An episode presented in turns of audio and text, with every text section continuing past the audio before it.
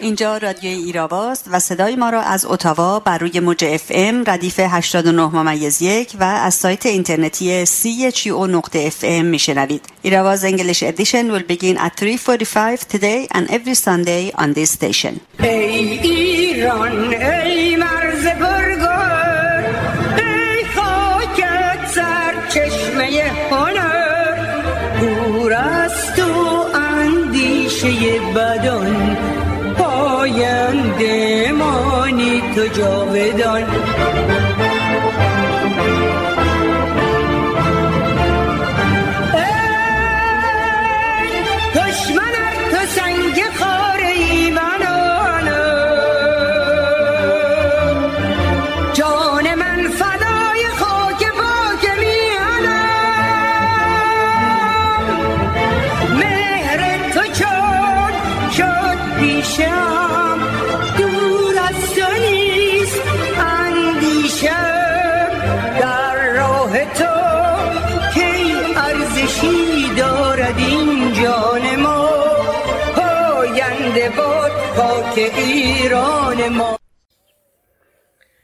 ازای عاجلت ای بین جابت باغ. بعد از اون که رفته باشی جاودان بر باد هرچه هر جا ابر خشم از اشک نفرت باد آبستن همچو ابر حسرت خاموش بار من. ای درختان عقیم ریشتون در خاکهای هرزگی مستور. ای درختان عقیم ریشتون در خاکهای هرزگی مستور. یک جوانه ارجمند از هیچ جاتون رست نتواند. ای گروهی برگ چرکین تار چرکین پود یادگار خشک سالی های گردالود هیچ بارانی شما را شست نتواند.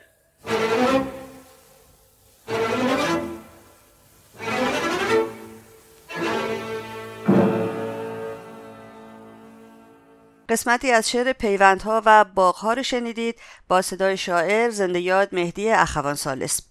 با سلام و درود به شما شنوندگان گرامی رادیو ایراوا نرگس غفاری هستم و برنامه این هفته یک شنبه 5 آبان 98 برابر با 27 اکتبر 2019 رو آغاز می‌کنیم.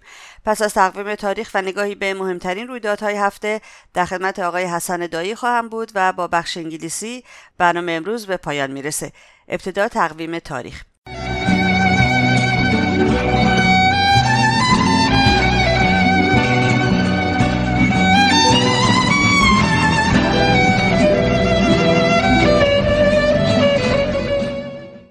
در سال 1270 شمسی به دنبال اعتراضات و درگیری های مردم علیه قرارداد رژی ناصرالدین شاه مجبور به لغو این امتیاز گردید و بدین ترتیب اولین حرکت سراسری مردم ایران علیه حاکمیت استبدادی و قرارداد استعماری به ثمر رسید. در این اعتراض سراسری زنان ایران نیز به طور وسیع حضور داشتند. مدتی بعد از حرکت مردم روحانیت به میدان آمد و تازه 17 ماه پس از امضای قرارداد آیت الله میرزا محمد حسن شیرازی مرجع زمان که در سامرامیزی است به دلیل فشار توده های مردم و نیز بر اثر اصرار و پافشاری سید جمال الدین اسدآبادی طی نامه محترمانه ای به ناصرالدین شاه خواستار لغو امتیاز گردید و وقتی با سکوت و بیتفاوتی شاه روبرو شد فتوای تحریم استعمال توتون و تنباکو را صادر کرد. ناصرالدین شاه نیز که خود را ولی امر مسلمین می‌دانست و بقیه مردم را خلق شده به خاطر خودش میپنداشت به توصیه یکی از روحانیون درباری حکم تبعید میرزای آشتیانی که از علمای تهران و مخالف قرارداد بود را صادر کرد ولی این کار به ضد خود تبدیل شد و جمعیت تظاهر کننده در حالی که زنان در پیشاپیش آنان بودند به سمت مسجد شاه حرکت کردند. در مسجد شاه مردم امام جمعه تهران را که به تهدید مردم پرداخته بود با فحش و شعار از منبر پایین کشیدند و سرانجام با لغو امتیاز از جانب شاه مردم آرام شدند. جنبش تنباکو به عنوان اولین حرکت گسترده علیه استبداد و استعمار که توانست به طور چشمگیری زنان مبارزه ایرانی را هم به میدان بکشاند و انقلاب مشروطه را زمینه سازی کند از اهمیت ویژه‌ای برخوردار است.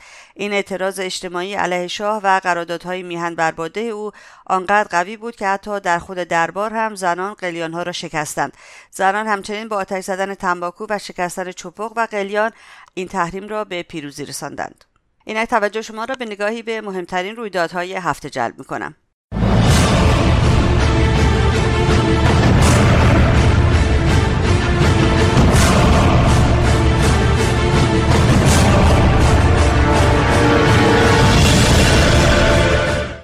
در حالی که قیام و شورش مردم لبنان همچنان در شهرهای مختلف جریان دارد اعتراضات مردمی در عراق از روز جمعه شدت بیشتری گرفته است. خبرگزاری رویتر 25 اکتبر خبر داد که در بغداد حداقل چهل اعتراض کننده روز جمعه کشته شدند. صبح یکشنبه اعضای شبه نظامیان سازمان بدر تحت حمایت رژیم ایران به روی تظاهر کنندگان در شهر حله آتش گشودند. بنا به گزارش منابع پلیس و بهداری حداقل هفت اعتراض کننده کشته و 38 نفر دیگر مجروح شدند.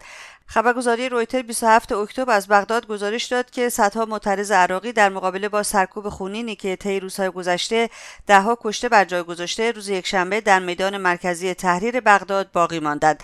در دومین موج از اعتراضات علیه دولت عادل عبدالمهدی در این ماه طی روزهای جمعه و شنبه در درگیری میان معترضان با نیروهای امنیتی و گروه های شبه نظامی حداقل 67 عراقی کشته و صدها تن دیگر مجروح شدند که این تعداد شمار کل کشته شدگان در ماه اکتبر را به 224 تن رساند. خبرگزاری رویتر به نقل از دو منبع امنیتی عراق خبر داد. عادل عبدالمهدی نخست وزیر عراق به نیروهای ویژه ضد تروریست دستور اعزام به خیابانهای بغداد و استفاده از هر وسیله را برای پایان دادن به تظاهرات ضد دولتی داده است. این منابع امنیتی این خبر را از روی یادداشتی دادند که از سوی عادل عبدالمهدی به فرماندهی سرویس ویژه ضد تروریسم عراق ارسال شده است. این خبرگزاری افزود دولت عراق فعالیت‌های دو ایستگاه تلویزیونی العربیه و الحدث در عراق را به حالت تعلیق درآورده. تلویزیون العربیه نیز گزارش داد شنبه شب تظاهر کنندگان خشمگین پرچم رژیم ایران را از ساختمان کنسولگری این رژیم در استان کربلا پایین کشیده و پرچم عراق را به جای آن برافراشتند. تظاهرات و اعتصاب عمومی میلیونی مردم لبنان نیز در حال ادامه مییابد که اصلاحات اعلام شده مردم را راضی نکرده و آنها خواستار حذف کامل نظام سیاسی در لبنان هستند. آنها با شعار همه یعنی همه علیه مداخلات رژیم ایران در کشورشان و حمایت حزب الله لبنان قیام کردند. پس از بخش خبر در همین رابطه با آقای حسن دایی گفتگو خواهم داشت. روزنامه السیاست کویت گزارش داد در پارلمان اروپا در استراسبورگ نشستی تحت عنوان ایران سرکوب و جنگ باید جنایتکاران تحت پیگرد قانونی قرار بگیرند برگزار شد.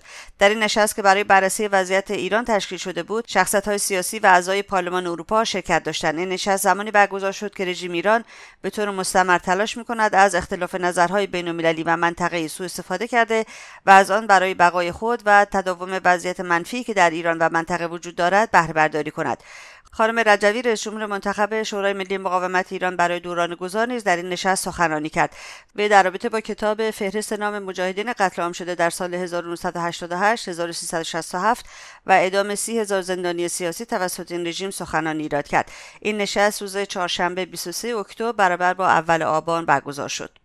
روز چهارشنبه اول آبان کمیسیون امنیت و ضد تروریسم شورای ملی مقاومت ایران در اطلاعیه با عنوان رئیس پلیس آلبانی شبکه تروریستی آخوندها علیه مجاهدین را افشا می کند در رابطه با خونسا شدن توطئه تروریستی علیه مجاهدین در آلبانی نوشت مدیر پلیس آلبانی از کشف یک شبکه تروریستی رژیم در آلبانی خبر داد که هدف آن انجام حملات بر روی جنبش اپوزیسیون ایران مجاهدین خلق بود. این شبکه تروریستی اخیرا توسط نهادهای امنیتی آلبانی کشف شده است. این شبکه علاوه بر سایر اقدامات جاسوسی و تروریستی در مارس 2018 دستندرکار طرح حمله تروریستی به گرد همایی مجاهدین در جشن نوروز سال 97 بوده است. حمله ای که در آخرین مراحل عملیاتی کشف و خونسا شد و مدیر کل پلیس در این کنفرانس جزئیات جدیدی از آن را ارائه کرد. این حمله از داخل ایران توسط یکی از سرکردگان نیروی قدس با نام مستعار پیمان هدایت می‌شد. وی افزود علیرضا نقاشزاده متولد 1974 با یک پاسپورت اتریشی به نام اروین آرام که خود را از اعضای سابق مجاهدین معرفی می‌کرد در این عملیات تروریستی دست داشته است. لازم به ذکر است که اسدالله اسدی دیپلمات تروریست بمبگذار که در جریان توطئه حمله تروریستی به گرد همایی ایرانیان در پاریس در ژوئن 2018 دستگیر شد. دبیر سوم سفارت رژیم در اتریش بود که 16 ماه است در زندان به سر می‌برد. در اجلاس کمیته سوم مجمع عمومی ملل متحد که روز چهارشنبه 23 اکتبر برابر با اول آبان برگزار شد به موضوع حقوق بشر اختصاص داشت و در این نشست نمایندگان کانادا، آلمان، انگلستان و نروژ از نقض حقوق بشر و گسترش ها به خصوص اعدام نوجوانان در ایران تحت حاکمیت آخوندها ابراز نگرانی کردند. نماینده دولت کانادا گفت دستگیری های گسترده و بازداشت خودسرانه تبعیض مستمر علیه زنان و های مذهبی و قومی در ایران مورد نگرانی جدی ماست. ما همچنین نگرانی شدیدی از نقض حق آزادی نظر و بیان و آزادی تجمع مسالمت آمیز داریم به ویژه علیه مدافعان حقوق کارگران و حقوق زنان. ما همچنین از اعدام افرادی که در زمان ارتکاب جرم زیر 18 سال بودند و اعدام دو جوان 17 ساله در آوریل 2019 نگرانیم. جاوید رحمان گزارشگر ویژه ملل متحد درباره نقض حقوق بشر در ایران در گزارش خود گفته بود من عمیقا از ادامه استفاده از مجازات اعدام در جمهوری اسلامی ایران نگران هستم. نرخ اعدام همچنان یکی از بالاترین نرخها در دنیاست. اعدام مجرمان نابالغ ادامه یافته و در سال 2019 تا کنون دو فرد 17 ساله اعدام شدند. وزارت دادگستری آمریکا یک دلال ایرانی 64 ساله و ساکن کلمبوس به نام بهروز بهروزیان را به جرم قاچاق غیرقانونی کالا به رژیم ایران به 20 سال زندان محکوم کرد. وی از یک شرکت پوششی برای قاچاق قطعات صنعت نفت استفاده می کرده است. سازمان عفو بینالملل قطع دست یک زندانی در ساری را محکوم کرد. به گزارش خبرگزاری فرانسه عفو بینالملل مستقر در لندن طی بیانیه گفت از کار انداختن و نقص عضو عمدی افراد عدالت نیست. این یک تجاوز هولناک علیه کرامت انسانی است. اصلاحات در قانون مجازات رژیم ایران که باعث پایان دادن به این عمل ظالمانه می شود بسیار دیرکرد دارد. بر اساس قوانین شریعت در ایران قطع عضو برای جرایمی مانند سرقت مجاز است. این در حالی است که جهانگیری معاون رئیس جمهور آخوندها روز چهارشنبه گفت که 22 میلیارد دلار پول را از کشور خارج کرده و به ترکیه بردند و برنگرداندند. به چند خبر از سایت کمیسیون زنان شورای ملی مقاومت ایران توجه بفرمایید. وزارت اطلاعات از اعطای مرخصی جهت درمان زندانی سیاسی کرد زینب جلالیان به رغم تامین وسیقه از سوی خانواده جلوگیری می کند زینب جلالیان علاوه بر از دست دادن بینایی خود دچار بیماری روده و مرض قلبی نیز می باشد خانواده جلالیان به رغم دشواری بسیار یک میلیون تومان سند برای وسیقه او تامین کرده است. اما پرونده زینب جلالیان دست وزارت اطلاعات است و آنها قبول نمی کنند که به وی مرخصی بدهند. زندانی سیاسی کرد زینب جلالیان در سال 86 در سن 25 سالگی در کرمانشاه بازداشت شد. وی به اتهام محاربه و عضویت در گروه های سیاسی ابتدا به اعدام محکوم گردید ولی بعد به حبس ابد تقلیل یافت. زندانی سیاسی سپیده قلیان روز یکشنبه 28 مهر در اعتراض به افزایش فشارهای امنیتی بر خانواده خود و همچنین رفتار نامناسب مقامات زندان با زندانیان در زندان قرشک ورامین دست به اعتصاب غذا زده بود. وی روز شنبه موقتا و به قید وسیقه از زندان قرشک بیرون آمد. عاطفه رنگریز دانشجوی کارشناسی ارشد جامعه شناسی و فعال کارگری به اعتصاب خود در روز اول آبان پایان داد. وی روز شنبه با قرار وسیقه یک میلیارد تومانی به طور موقت از زندان بیرون آمد. مرزی امیری امیر حسین محمدی فرد و همسرش ساناز اللهیاری نیز با تودیع وسیقه از زندان اوین بیرون آمدند. های رژیم با استفاده از آزادی های موقت با قرار وسیقه اینگونه از خانواده ها اخاذی و از آنجا که رژیم در شکست اقتصادی کامل به سر می‌برد مشکلات مالی خود را حل و فصل می‌کنند. مسئولین زندان همچنین از اتحاد میان زندانیان وحشت دارند. روز سهشنبه سی مهر دانشجویان دانشگاه تهران در حمایت از سوها مرتضایی یک تجمع اعتراضی برپا کردند. فعال دانشجویی سوها مرتضایی که در ماه 96 دستگیر شد خواستار رفع ممنوعیت از خود برای تحصیل در مقطع دکترا می باشد وی ده روز است که در مقابل کتابخانه دانشگاه تهران دست به تحسن زده ولی هیچ پاسخی از جانب مقامات حکومتی دریافت نکرده است. انسی دائمی در حساب توییتر شخصی خود از ممنوعیت ملاقات حضوری خانواده با خواهرش زندانی سیاسی آتنا دائمی خبر داد. آتنا دائمی پس از 16 ماه بازداشت در تاریخ 26 بهمن 94 از بند زنان زندان اوین آزاد شد. سپس حکم 14 سال زندان او به 7 سال تقلیل یافت. روز 6 آذر 95 او را با خشونت و تهدید برای تحمل 7 سال حبس بازداشت و به زندان اوین منتقل کردند. در تیر 98 نیز آتنا دائمی به دلیل اعتراض به اعدام فعالان کرد به سه سال و هفت ماه حبس تعزیری و دو سال محرومیت از عضویت در گروه ها محکوم شد.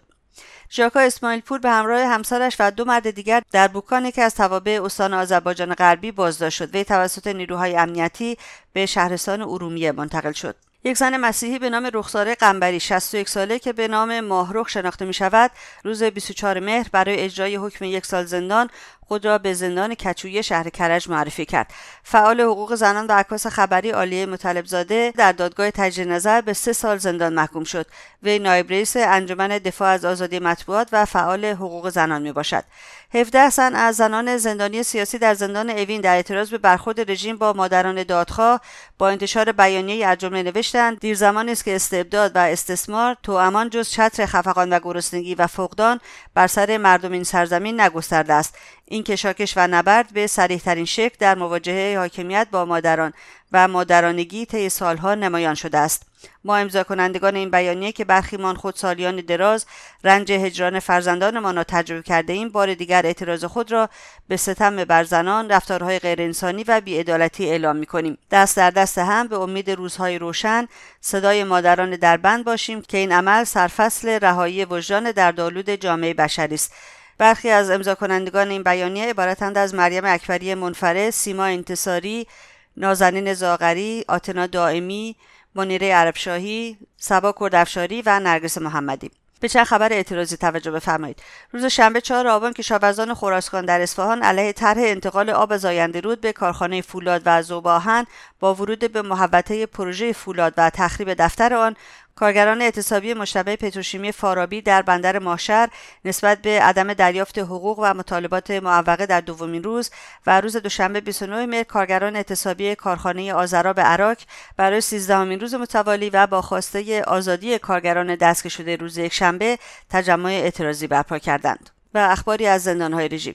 رژیم دو زندانی را در زندان عادلآباد شیراز اعدام کرد. این دو زندانی مشتبه روشنگر امام 33 ساله و حیدر مهرشاد 40 ساله هستند. حیدر مهرشاد متأهل بوده و از پنج سال پیش در حبس به سر می‌برد. این بود نگاهی به مهمترین رویدادهای هفته برای دسترسی به پادکست برنامه های ایراوا. به وبسایت ما radioirava.com مراجعه بفرمایید و رادیو ایراوا رو هم در سایت های اجتماعی یوتیوب، فیسبوک، توییتر، ویمیو، تلگرام، پینترست و اینستاگرام دنبال کنید. لطفا ایستگاه رادیویی CHO رو هم در توییتر و فیسبوک دنبال کنید.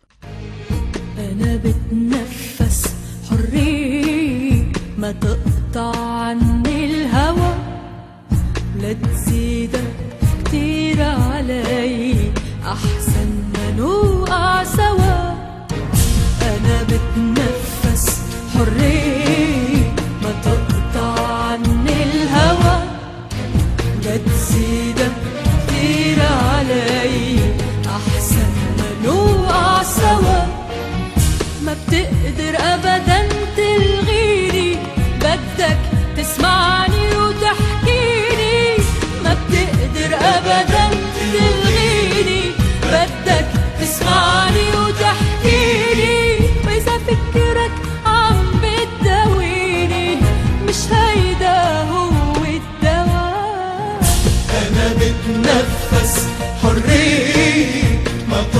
عني الهوى. علي ما نوقع سوا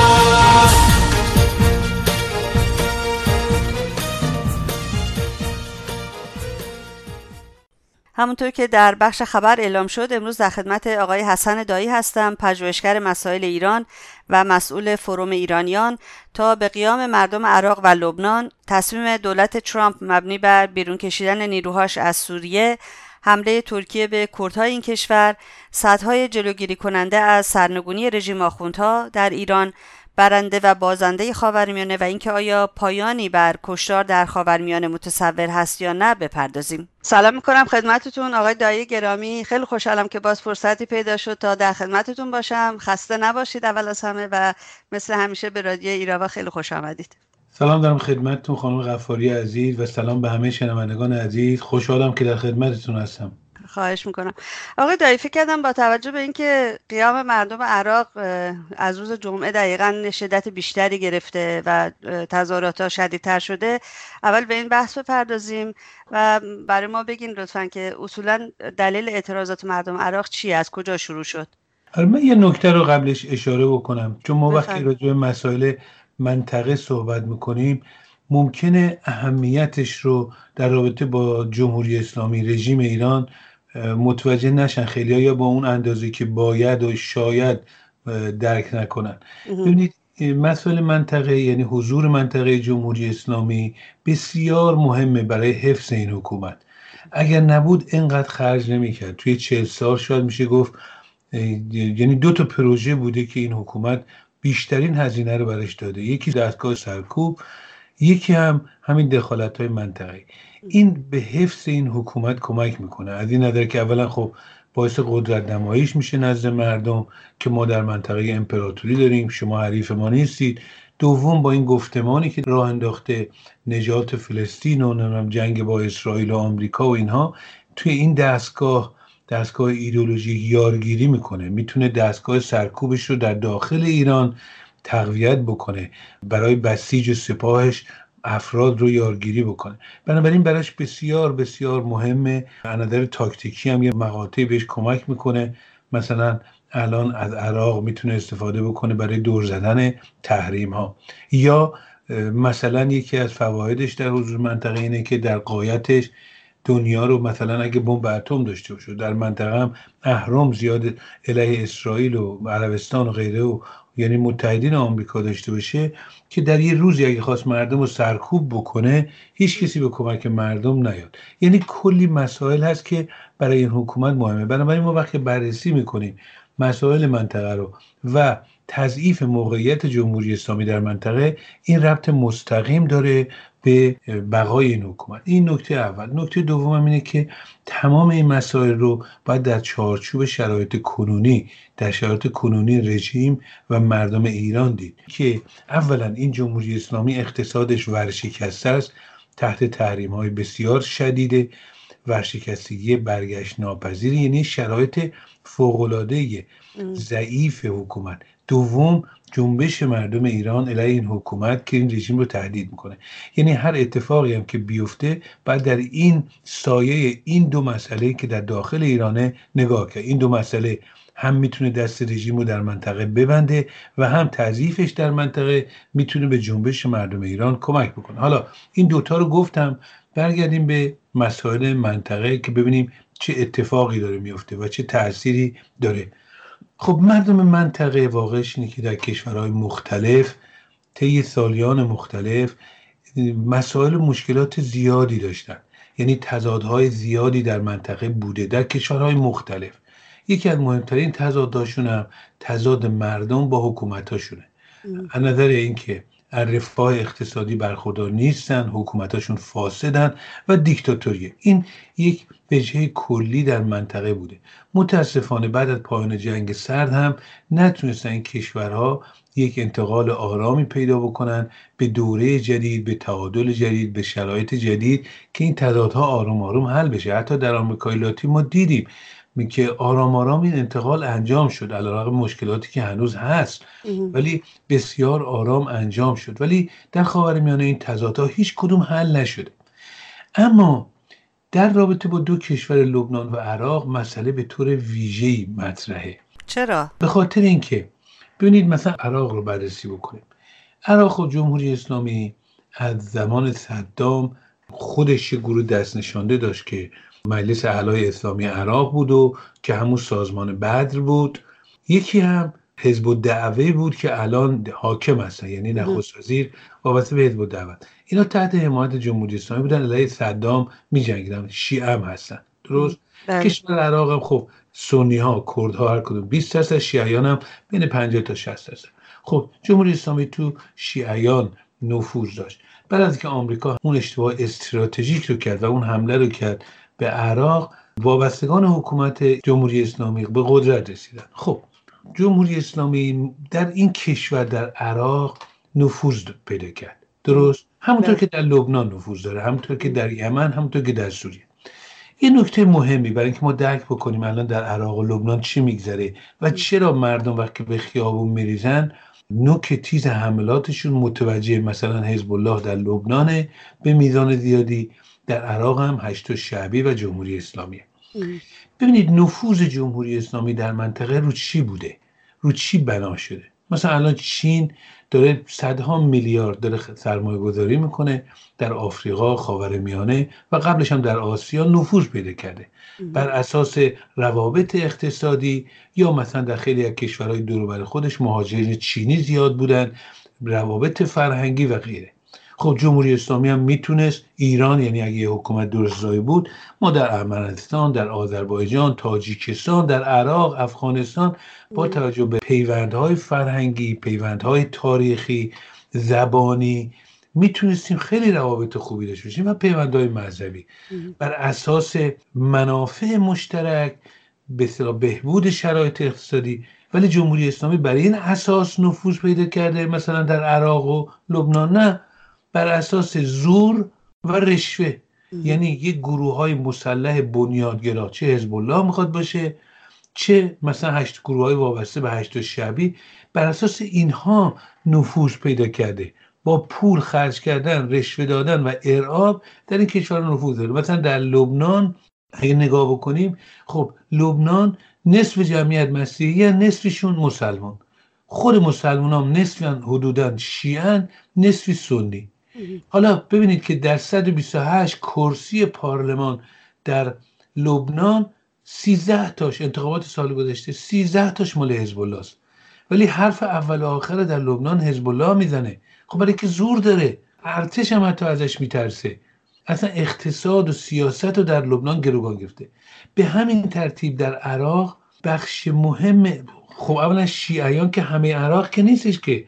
تازه تو خود شیعیان هم وقتی که انتخابات سال 2008 بود فکر کنم شد عیاد علوی که شیعه بود می‌تونست نخست وزیر بشه که ضد جمهوری اسلامی بود. دقیقا. بنابراین همه که طرفدار جمهوری اسلامی نیستن. حتی همین هادی آمری رئیس سپاه بعد من یادمه که در انتخابات که بود با 22 هزار نفر در اون منطقه خوش با تقلب رفت تو مجلس. بنابراین جمهوری اسلامی نفوذش بر اساس تقویت گروه های مسلح بنیادگرا زورگو و با پرداخت رشوه در لبنان مثلا میشل آن مسیحی رو متحد خودش کرده با نبیبری فاسد متحد شده و به همین ترتیب هم در عراق. خب نتیجه چی میشه؟ نتیجه این نفوذ چی میشه؟ دستگاه سیاسی در عراق و دولت ها یک مثل گروه های مافیایی نفوذ خودشون رو حفظ می‌کنن. برای اینکه جمهوری اسلامی ازشون حمایت بکنه. اصلا کسی فکر پیشبرد منافع دراز مدت عراق نیست. اصلا در لبنان نزدیک یک سال دولتی وجود نداشت. به کش به کش بود که کی رئیس جمهور بشه. تا آخر سر تونست حزب الله میشل آن رو تحمیل بکنه. خب اصلا مسائل پیش نمیره. بنابراین درسته که خاور میانه همه این کشورها از کلی مسائل رنج بردن در همه این کشورها.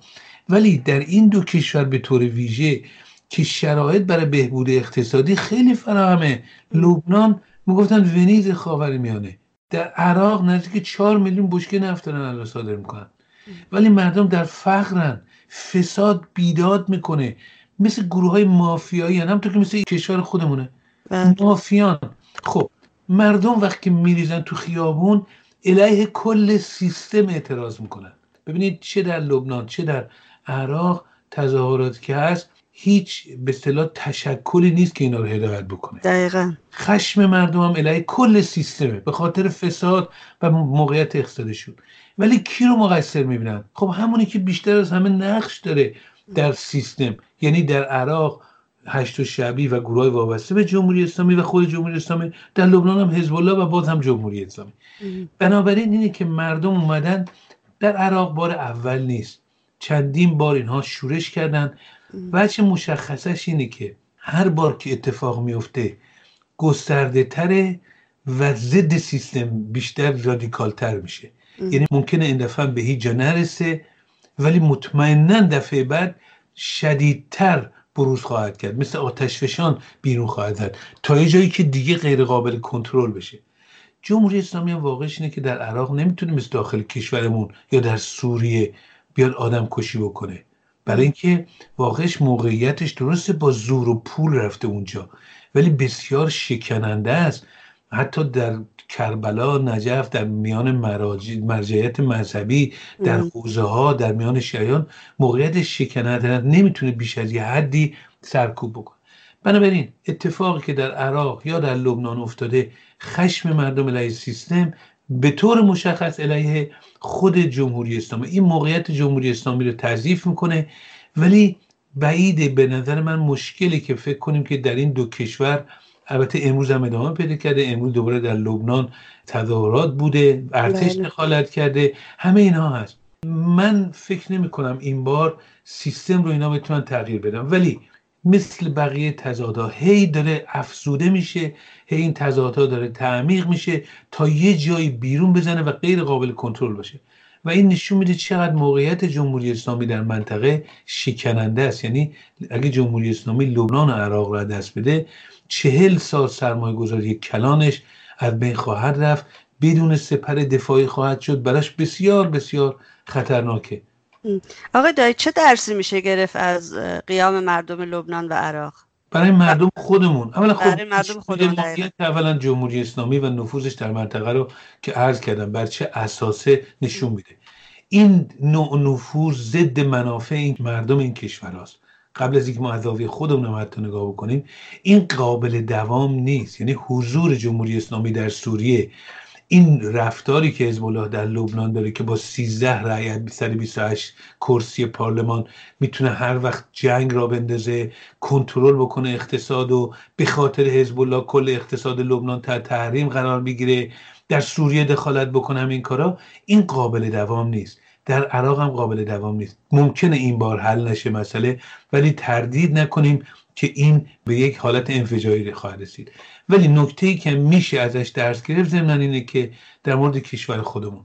ببینید بدون سازماندهی بدون تشکل بدون رهبری نمیشه حکومت رو عوض کرد. اون هم در داخل کشور خودمون. این درسیه که ما می‌تونیم به طور مشخص بگیریم. حالا عده فکر و خیالشون اینه که در دوران گذار نمی‌دونم چیکار بکنن و نمی‌دونم یه عده بحث می‌کنن که در دوران گذار مثلا قانون اساسی مشروطیت باشه یا نباشه و ولی واقعش اینه که قبل از اون باید این همه خشم در کشور خودمون خشم و جنبش مثل آتش زیر خاکستر علیه نظام خیلی قویه قویتر از لبنان و عراقه. بله. سابقه جنبش هم در کشور ما بیشتره. مردم ما بسیار آگاهن. اون چی که به اصطلاح کمه اون کلیدش همین بشه سازماندهی کرد بشه اینها رو هدایت کرد پیوند زد به اصطلاح اپوزیسیون با مردم تا بتونن اون دوره رو هدایت بکنن. این نکته بسیار مهم میشه آقای دایی به شرطی که عرب منطقه رژیم رو سرنگون کنن اینجور که به نظر میاد چون هم در عراق و هم در لبنان همه شعاراشون حتی پرچم های رژیم آتش زدن شعار دادن علیه قاسم سلیمانی سردار بزرگ به قول این تلویزیون ها. ولی از شوخی گذشته آقای دایی دقیقا چه سطح های جلوی مردم ایران هست برای سرنگونی؟ ببینید من که متاسفانه یا به هر دلیل متخصص یا کارشناس سرنگونی و اینکه چجوری میشه مبارزات مردم رو هدایت کرد نیستم. خب ما تجربه هم که خب همون به اصطلاح خب اولا سال 57 بوده که اصلا اون حکومت شاه رو که نمیشه با این حکومت مقایسه کرد که بالاخره اون موقع آمریکا جنگ سرد کلی مسائل بود و کمک کرد و اتفاقاتی که افتاد. خب من می‌شد یه حکومت مثل شاه هنوز شاه خودش در تهران بود حکومت سرکار بود یه ژنرال آمریکایی هایزر پشت بود به ارتش بگه برید با روحانیون بسازید. اصلا دیگه خنده دارتر از این میشه خب ما اون دوره رو که نمی‌تونیم با الان مقایسه بکنیم بیام از اون موقع درس بگیریم. اصلا قابل مقایسه نیست ولی تجربه چهل سال گذشته خودمون رو داریم.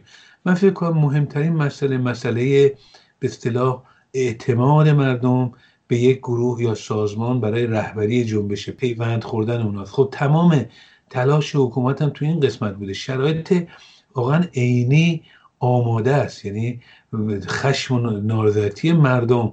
یه موقع زمان شاه یه بخش کوچک سیاسی بودن که مخالفت می‌کردن.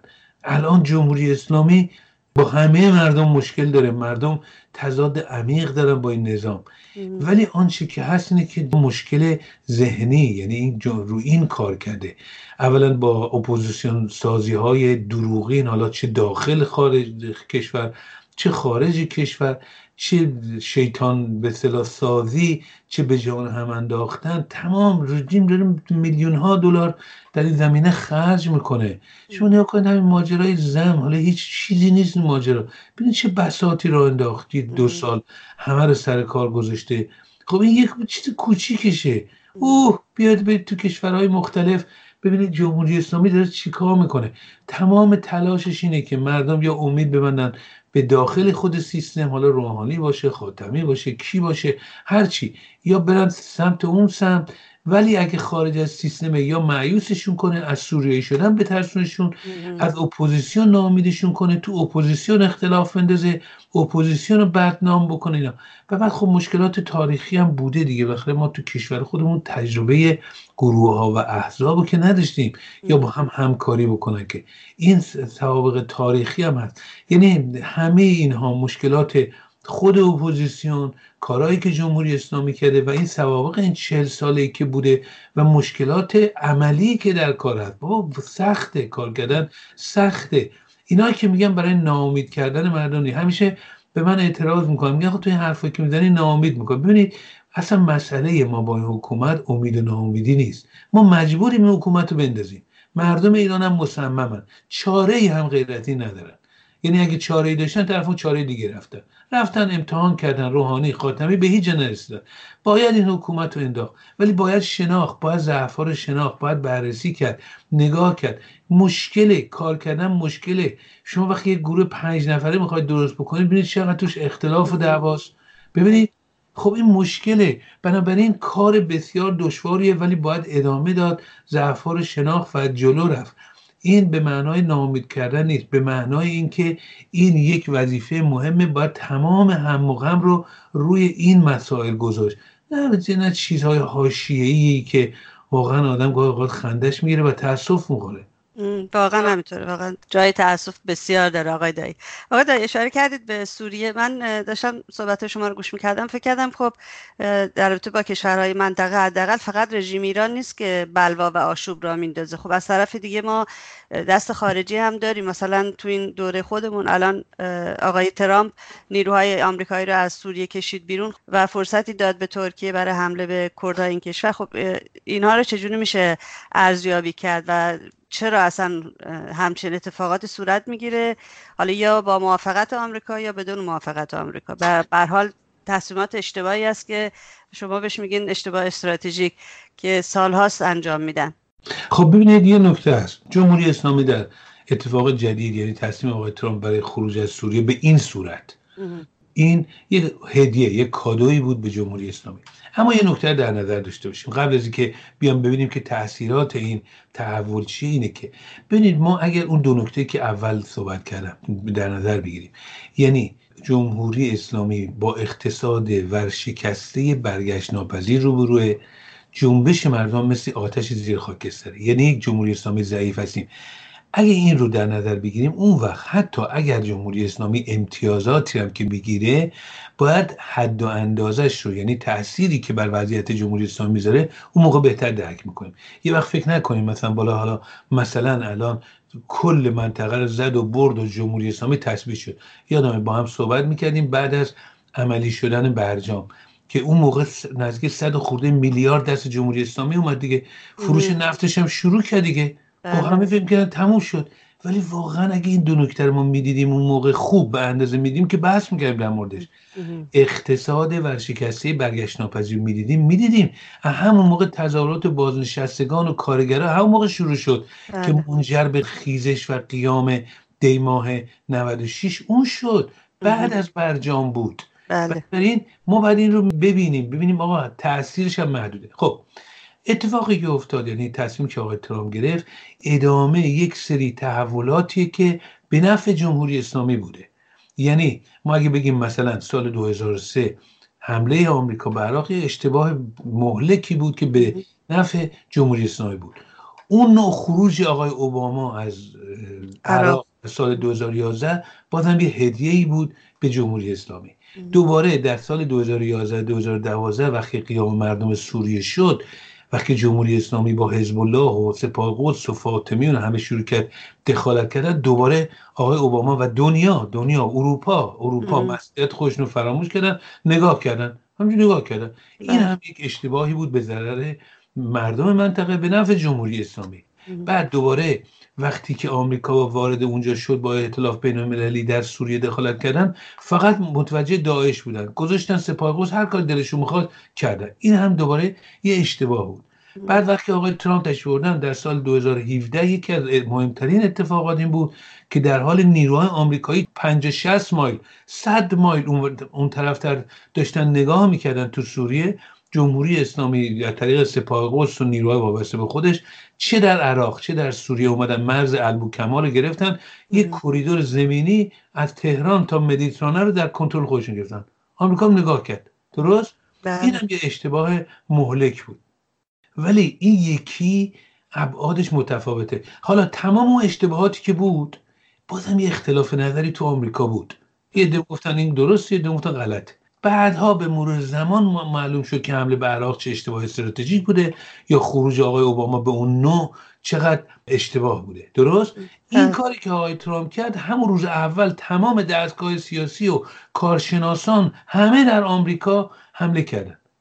من نوع- شاید یه نفرم من ندیدم که به قول معروف سرش به تنش بیارزی بیاد این کار دفاع کنه.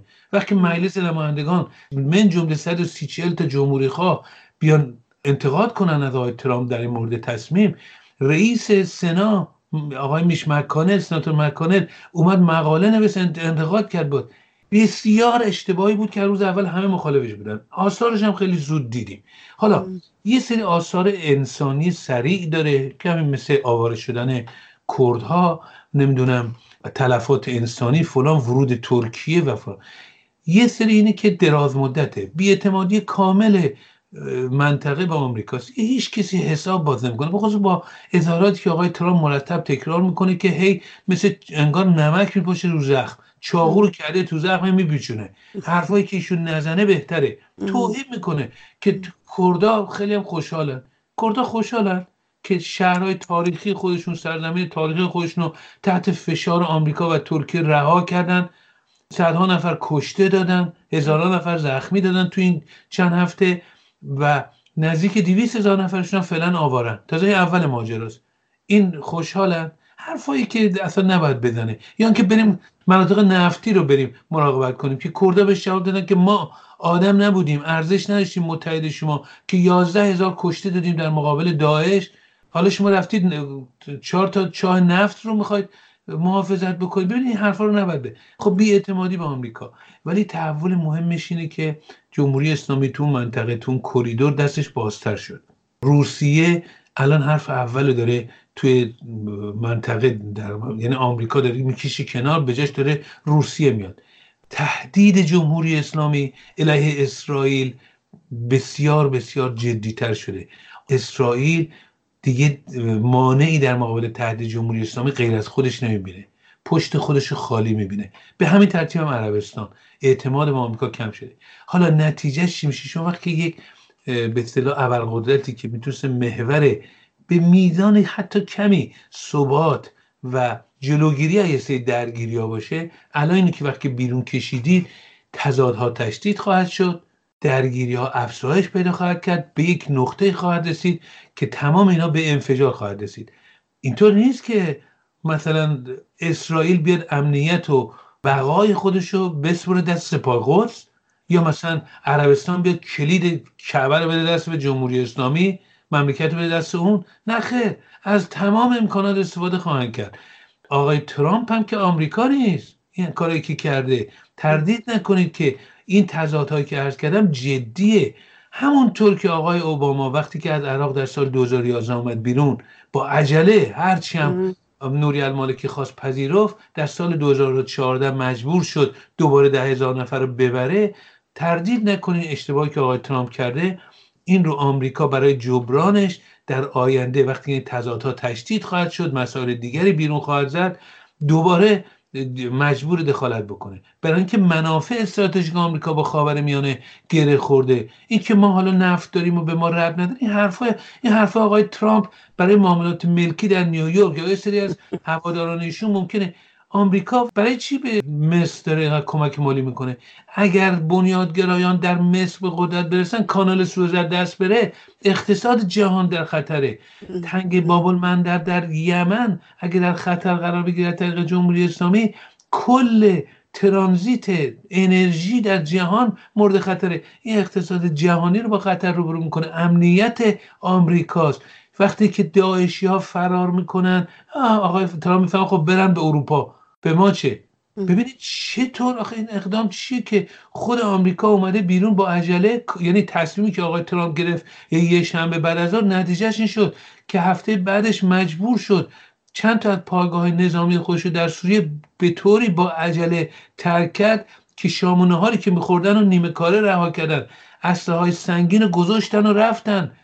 مجبور شد یکی دو تا از پایگاه های خودش رو آمریکا بمباران بکنه. پایگاه خودش رو که دست دیگران نیفته. این آخر نگاه بکنید بعد داعش الان خطر داعش خطر تروریسم جغرافی های سیاسی اروپا رو عوض کرده. مسئله پناهندگان جغرافی های سیاسی اروپا رو عوض کرده. تهدید امنیتی برای آمریکا تهدید برای اقتصاد جهان این حرفی که آقای ترامپ می‌زنه برای خودش خوبه. مطمئن باش. امروز دیدم یه کارشناس ارشد آمریکایی نوشته که من فکر می‌کنم که دموکرات اگه به قدرت برسن خیلی تندتر و شدیدتر در منطقه حتی از جورج بوش هم بدتر خواهند شد. به خاطر که نیازهای آمریکا به حدی می‌رسه که باید کاری بکنن. یعنی در عکس العمل به برخی از کارهای آقای ترامپ. بنابراین من فکر می‌کنم یه کار اشتباه و خطرناک بوده. فایدهش برای جمهوری اسلامی اینه که همینطور که می‌بینیم نفوذش در نظر نظامی بیشتر میشه. ولی خب باید بهای بیشتری بده با یه اقتصاد ورشکسته. می‌بینیم در لبنان و در عراق چقدر این تضادها داره تقویت میشه؟ مگه می‌تونه این در سوریه دراز مدت بمونه با یک حکومت با اون قصاب دمشق و پوتین بتونه برای مردم اونجا نفوذ داشته باشه و حکومت بکنه. این تضادها رو بیشتر می‌کنه مخارج جمهوری اسلامی و اقتصاد ورشکستش رو باز هم به پایین می‌کشه و در نتیجه تضادش با مردم ایران تشدید میشه. بنابراین یه خطر دراز مدتی برای خود جمهوری اسلامی. حالا جمهوری اسلامی تو این سالها هر جا جلو خوش رو بازدیده گستاختر رفته جلو. ولی نتیجهش اینه که داخل ببینید تضادش با مردم عمیقتر شده اقتصادش ورشکستتر شده. یعنی یه باطلاقه با یک اقتصاد ورشکسته و یک جنبش مثل آتش زیر خاکستر شما نمی‌تونید ببینید اون روسیه شوروی سابق شما فکر کنید اون مثلا در افغانستان که رفت دخالت کرد و چند هزار کشته داد یعنی مثلا تمام اون امپراتوری که ریخ به خاطر اون چهار پنج هزار کشته بود نم ده هزار بیست هزار کشته بود. یا مخارج اونجا؟ نه. وقتی در درون خودش ضعیف بود تضادا به نقطه اوج رسیده بود حتی یه ضربه مثل افغانستان میپاشونتش. بنابراین جمهوری اسلامی نمی‌بینه که همینجور که جلو میره تو منطقه در داخل داره ضعیف میشه تضادهای منطقه ایش تقویت میشه تا به یه نقطه خواهد رسید که سر گره یا از تهران باز میشه یا از تو منطقه. یه جا ضربه خواهد خود که دیگه نمی‌تونه کنترل بکنه. آقای دایی من از حرف شما یه نتیجه می‌گیرم که مردم هر کشوری باید بر قدرت خودشون باور داشته باشن و چشمشون به دست دیگران نباشه تا یکی مثل آقای ترامپ یا آقای اوباما از راه برسن و اونچنان با جان و مال و زمین و تاریخ یک کشور بازی بکنن. ولی در نهایت یک سوال دیگه هم که تو ذهنم در میانه که بالاخره کی برنده و بازنده این خاورمیانه است آقای دایی؟ و آیا پایانی در واقع بر کشتار در منطقه خاویانه متصور هست یا نه؟ از کنم که یه نکته در مورد اون مسئله اول که اشاره کردید اولا ببینید ما همیشه بحث من لاقل این بوده که ما که نباید حساب باز کنیم که مثلا خارجی بیاد ما رو نجات بده. این یه طرف طیفه. مثل اونایی که می‌گفتن آقا مثلا قیام دیما به خاطر آقای ترامپ بوده مثلا. بل. دیگه تموم شده. حتی انتقاد از آقای ترامپ نکنیم مردم ناامید میشن. چون همه امید بستن. خب این یه طرف طیف این کار خطرناکه این گفتن. یه طرف طیف اینم که بگیم آقا به ما چه هستن؟ خارج به ما چه؟ این هم اشتباهه. اصلا بخشی از وظیفه یک گروه یک سازمان و اپوزیسیون اینه که تا اونجا که می‌تونه سیاست خارجی رو در جهت منافع جنبش بکشه به طرف خودش. یعنی اینم بسیار مهمه. اینکه آقای ترامپ چیکار می‌کنه یا آمریکا چیکار می‌کنه یا اروپا چیکار می‌کنه.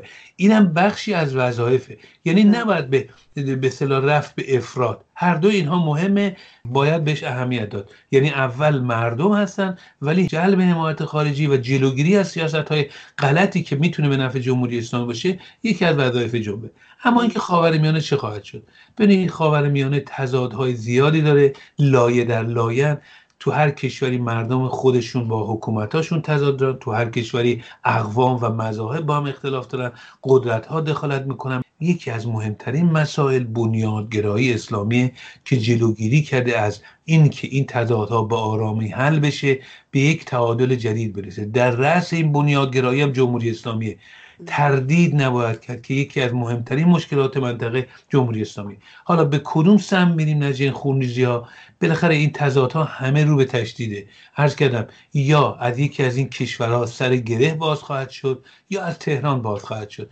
تا وقتی جمهوری اسلامی در قدرته با سپاه قدس و حزب الله لبنان از مدیترانه تا یمن و غرب افغانستان این کارا رو داره می‌کنه نباید تصور کرد که مسائل به راحتی حل خواهد شد. همه اینها به هم پیوستن ولی گره از یک جا من نمی‌دونم از کجا باز خواهد شد ولی تا وقتی جمهوری اسلامی هست این مسائل هم هست. از یه جایی باز خواهد شد. یا از منطقه یک کدوم از این کشورها این پیوند جمهوری اسلامی قطع خواهد شد و به طور زنجیروار دست جمهوری اسلامی قطع میشه در منطقه که کمک می‌کنه به سقوط جمهوری اسلامی در داخل یا برعکس مردم ایران شر این حکومت رو کم می‌کنن تا کل منطقه راحت بشن و بتونن به یه تعادل جدیدی برسن. همون انتقالی که در آمریکای لاتین پد از دوران جنگ سرد تونستن آرام آرام تمام دیکتاتوری ها به دموکراسی تبدیل شدن اکثرشون این تعادل هم بشه در خاورمیانه به آرامی انجام بشه. بنیادگرایی اسلامی و در رأس جمهوری اسلامی به اعتقاد من مشکل و تضاد اصلی منطقه است. امیدوارم اون روز هر چه زودتر عملی بشه و اون روز رو ببینیم. آقا دایی خیلی ممنونم از اینکه وقت گذاشتید و تو این بحث شرکت کردید و توضیحات مفیدتون مثل همیشه. خواهش می‌کنم لطف کردید. ممنونم. روزتون بخیر. روزتون بخیر. آنچه شنیدید گفتگوی رادیو ایراوا بود با آقای دایی پادکست برنامه های ایراوا مثل همیشه در سایت ما radioirava.com و شبکه های اجتماعی موجود هست. از اینکه ما رو تا این لحظه همراهی کردید ازتون بسیار متشکرم و توجهتون رو به بخش انگلیسی ایراوا جلب می‌کنم. روز و شب شما بخیر و زنده باد آزادی. Good afternoon. My name is Narjas Ghaffari and you're listening to Radio Irava on CHUO 89.1 FM and CHUO.FM in Ottawa. Today is October 27 2019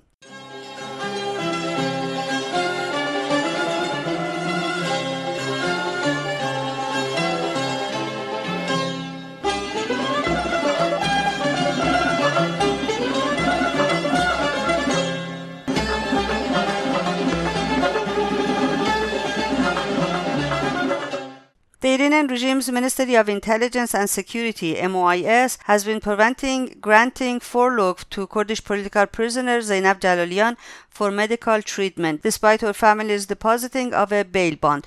Mr. Ali Jalali, Zainab's father, has been cited as saying that she is suffering from intestinal complications and heart problems.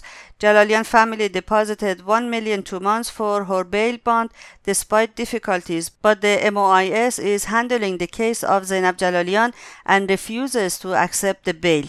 Kurdish political prisoner Zainab Jalalian was arrested in March 2008 in Kurmanshah at the age of 25. She was first sentenced to death, which was later commuted to life sentence of the charge of enmity to God and membership in Kurdish parties. In her Twitter account, NCA Daimi posted that her family was banned from meeting her sister Atena Daimi in the prison's visiting hall. Political prisoner Atena Daimi, a children and civil rights activist, was arrested on December 21, 2014 for her peaceful activities. She was tried on March 14 of 2015 and charged among others with propaganda against the state, association and collusion against national security and insulting Khamenei. Atena was sentenced to 14 years in prison in a court presided by Sharia judge Muhammad Mughise, a member of the Death Commission in the 1988 massacre of 30,000 political prisoners. Atena's sentence was subsequently commuted to seven years, which she has been serving since 2016. Just recently, she was sentenced to another three years and seven months in prison for protesting execution of Kurdish activists. On October 15, Jaka Islamipur was arrested along with her husband and two other men in Bukan in West Azerbaijan province in Iran. She was transferred to the city of Urumiyeh by security forces. A Christian woman, Rukhsare or Mahrukh Gambari, 61, reported in to Kachui prison in Karaj to serve her one year in prison. Women's rights activist and news photographers Aliye Mutalebzadeh was sentenced to three years in prison by the revision court. Aliye Mutalebzadeh is the vice president of the Association of the Defense of the Press. Girl children sifting through garbage to earn a meager living are victims of absolute poverty in Iran. The garbage mafia in the capital Tehran takes advantage of them to make fortunes. Addressing this issue, Hussein Maksudi, member of the Iranian regime parliament, said garbage gangs use derelict children and women and addicts to collect garbage. Today, these children are victims of the dirty gold. Currently, there are some 15,000 scavengers in the capital. 5,000 of them are children. 40% of them are 10 to 15 years old and their families only breadwinners. Elham Fakhri, a member of Tehran City Council, had already said most of these children have diseases, but their illnesses are not a priority among their problems because most of them are sexually abused.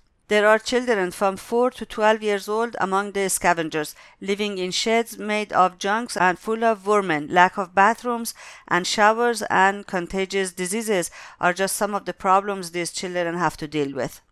For more news regarding Iran, please visit radioirava.com or go to chu.fm and follow the links to our website. And that's it for this edition of Radio Irava, and thank you very much for being with us. Be sure to tune in to Irava next Sunday at 3 p.m. our local time, right here, chu.fm and CHUO 89.1 FM. Till then, goodbye and bedrood, and as always, long live freedom. Have a great day.